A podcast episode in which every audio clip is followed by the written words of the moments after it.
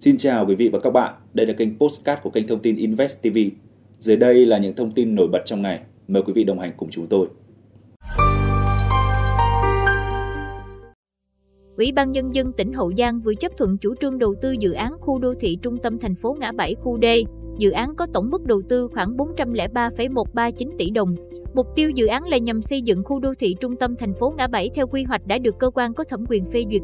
Dự án có quy mô diện tích khoảng 1,741 ha, bao gồm các hạng mục trung tâm thương mại kết hợp với khách sạn tiêu chuẩn từ 3 sao trở lên, các khối nhà ở thương mại, công viên cây xanh, đường giao thông, bãi đổ xe.